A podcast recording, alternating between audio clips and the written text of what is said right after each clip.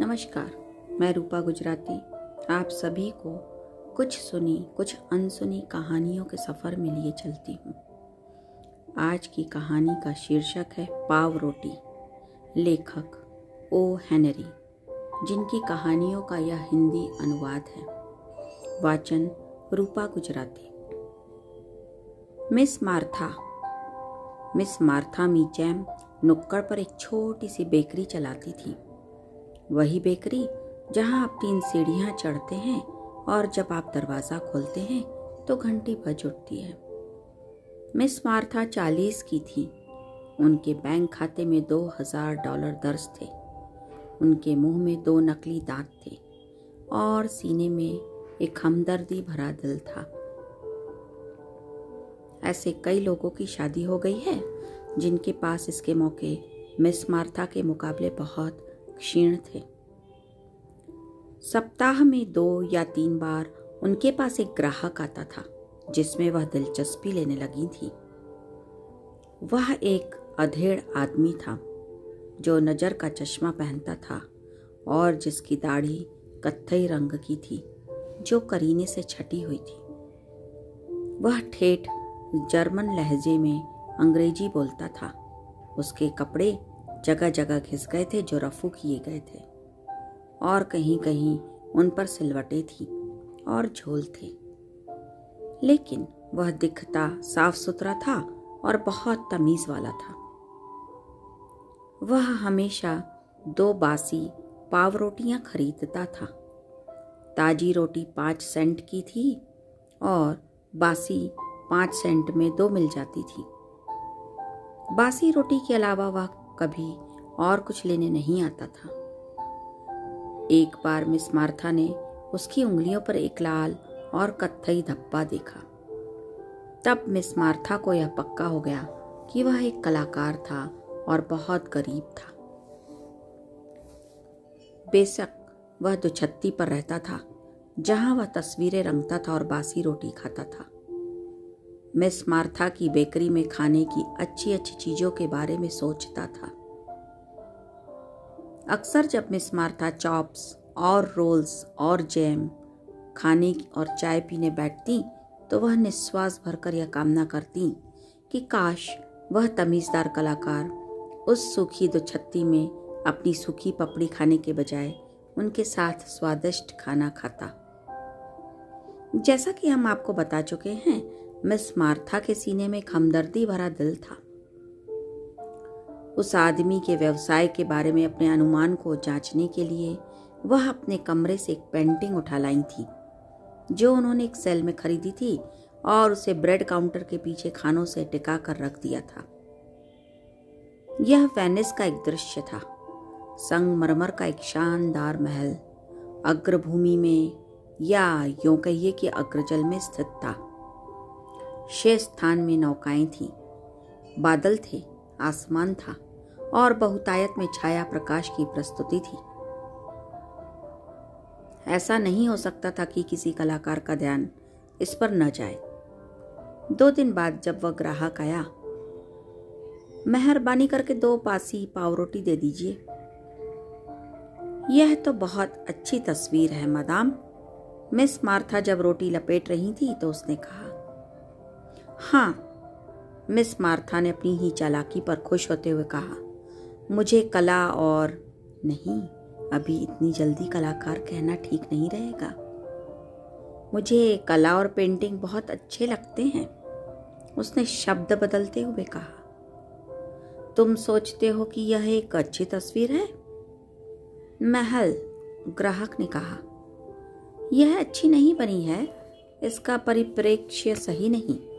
Good morning madam उसने अपने रोटी ली और सिर झुकाया और जल्दी से निकल गया। हाँ वह एक कलाकार ही होगा। मिस मार्था ने उस तस्वीर को वापस अपने कमरे में पहुँचा दिया। उसके चश्मे के पीछे से उसकी आँखें कितनी भद्रता, कितनी उदारता से चमक रही थी। कितना चौड़ा माथा था उसका। एक ही नज़र में परिप्रेक्ष्य को परख लेना और बासी रोटी पर गुजारा करना। लेकिन प्रतिभा को अपनी पहचान बनाने के लिए अक्सर संघर्ष करना होता है। क्या बात होगी? कला और परिप्रेक्ष्य के लिए अगर प्रतिभा को बैंक के खाते के दो हज़ार डॉलर का, एक बेकरी का और एक हमदर्दी भरे दिल का सहारा मिल जाए। लेकिन यह दिवा स्वप्न था, मिशमार्था का। अब वह अक्सर जब भी आता वह शोकेस के उस पार से थोड़ी देर बतियाता ज़रूर था। लगता था उसे मिस मार्था की खुशगवार बातें सुनने की ललक हो गई थी। वह बासी रोटी ही खरीदता रहा। उसने कभी केक या पाए या मिस मार्था के स्वादिष्ट सैलीलन केक नहीं खरीदे। मिस मार्था का सोचना था कि वह अब दुबला और हताश दिखने लगा था। उनका दिल दुखता था। कि वह उसकी थोड़ी सी खरीद में खाने की कोई अच्छी चीज़ और जोड़ दें। लेकिन उनकी हिम्मत नहीं होती थी ऐसा करने की। उनकी हिम्मत नहीं होती थी उसके सम्मान को चोट पहुँचाने की। उन्हें कलाकारों के स्वाभिमान के बारे में पता था। मिस मार्था अब काउंटर के पीछे नीली बिंदियों वाला रेशमी ब्लाउज पहनने लगी थी। पीछे के कमरे में वह बिही दाना और बोरेक्स का एक रहस्यमय मिश्रण पकाती थी। कितने ही लोग इसका इस्तेमाल रंग साफ़ करने के लिए किया करते थे। एक दिन वह ग्राहक हमेशा की तरह आया। उसने सोकेश पर अपना सिक्का रखा और अपनी बासी पाव रोटियाँ मांगी। मिस मार्था पाव रोटियाँ उठा ही रही थी कि तभी ज़ोर की पौ पौ टन टन की आवाज़ आई और एक फायर इंजन वहाँ से धड़ धड़ाता हुआ निकला। जैसा कि स्वाभाविक था, ग्राहक उसे देखने के लिए दरवाजे की ओर झपटा। अचानक मिस मार्था को प्रेरणा हुई और उन्होंने इस मौके का फ़ायदा उठा लिया। काउंटर के पीछे सबसे नीचे के खाने में एक पौंड ताज़ा मक्खन रखा था, जो डेयरी वाला भी दस मिनट पहले ही देकर गया था। मिस मार्था ने डबल रोटी काटने वाली छुरी से दोनों बासी पावरोटियों में गहरा कट किया और उसमें ढेर सारा मक्खन डाल दिया। और फिर उन्हें कस कर बंद कर दिया। जब ग्राहक एक बार फिर मुड़ा तो उस समय वह उन पर कागज़ बाँध रही थी। हमेशा से कुछ अधिक खुशगवार बातें करने के बाद जब वह चला गया तो मिस मार्था मन ही मन मुस्कुराई। लेकिन उनका दिल हल्का सा धुक धुक ज़रूर कर रहा था। क्या वह बहुत अधिक निडर हो गई थी? क्या वह बुरा मानेगा? लेकिन वास्तव में नहीं। खाने की चीज़ों की कोई भाषा नहीं होती। मक्खन कोई गैर स्त्रियोचित दिलेरी की निशानी नहीं था। उस दिन काफ़ी देर रात तक मिस मार्था के मन में वही विषय चलता रहा। उसने उस दृश्य की कल्पना की, जब कलाकार ग्राहक को उसके छोटे से धोखे का पता चलेगा। वह अपने ब्रश और रंग की तख्ती को रख देगा। उसके ईजल पर वह चित्र होगा, जिसे वह बना रहा था, और जिसमें परिप्रेक्ष्य तो आलोचना से परे था।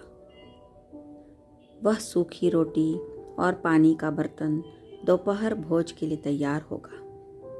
वह एक पाव रोटी को काटेगा। आह, मिस मार्था शर्मा गई। क्या खाते समय वह उस हाथ के बारे में सोचेगा जिसने यह मक्खन लगाया था? क्या वह तभी सामने के दरवाजे की घंटी बुरी तरह से घन घना उठी। कोई अंदर आ रहा था, ज़ोर ज़ोर से बोलता हुआ।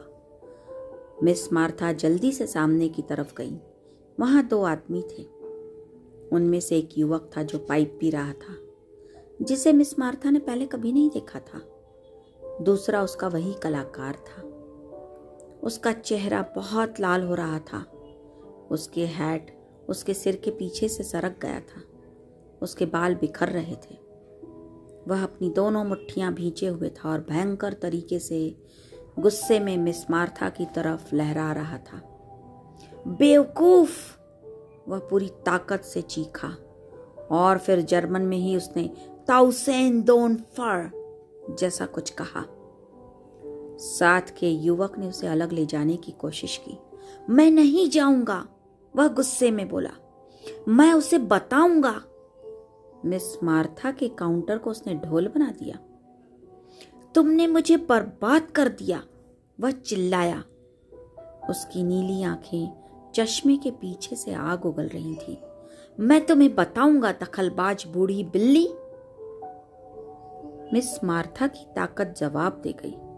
वह खानों से टिक कर खड़ी हो गई और उन्होंने एक हाथ अपनी नीली बिंदियों वाले रेशमी ब्लाउज पर रख लिया। उस युवक ने अपने साथी को गिरेबान से पकड़ लिया। चलो आओ, उसने कहा। तुमने बहुत बोल लिया। और वह गुस्से से साथी को घसीटते हुए दरवाजे से बाहर खड़ंजे पर ले गया और फिर वापस आया।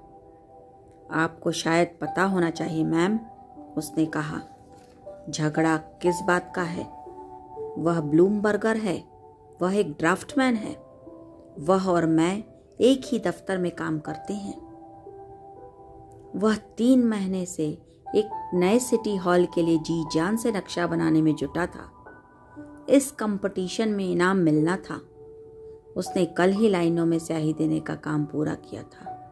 आपको पता है, ड्राफ्टमैन अपनी ड्राइंग को पहले हमेशा पेंसिल से बनाता है। जब यह काम हो जाता है तो वह पेंसिल से बनाई लाइनों को मुट्ठी भर बासी रोटी के टुकड़ों से मिटाता है। रबर से यह ज़्यादा अच्छा रहता है।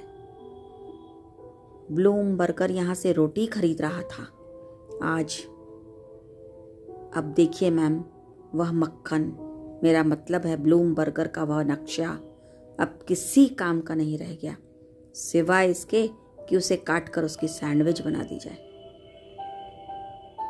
मिस मार्था पिछवाड़े के कमरे में चली गईं। उन्होंने नीली बिंदियों वाला रेशमी ब्लाउज उतार फेंका और फिर से वही अपना पुराना कत्थई सर्ज पहन लिया। उन्होंने फिर बिही दाना और बोरेक्स के मिश्रण को खिड़की से बाहर कूड़ेदान में पलट दिया।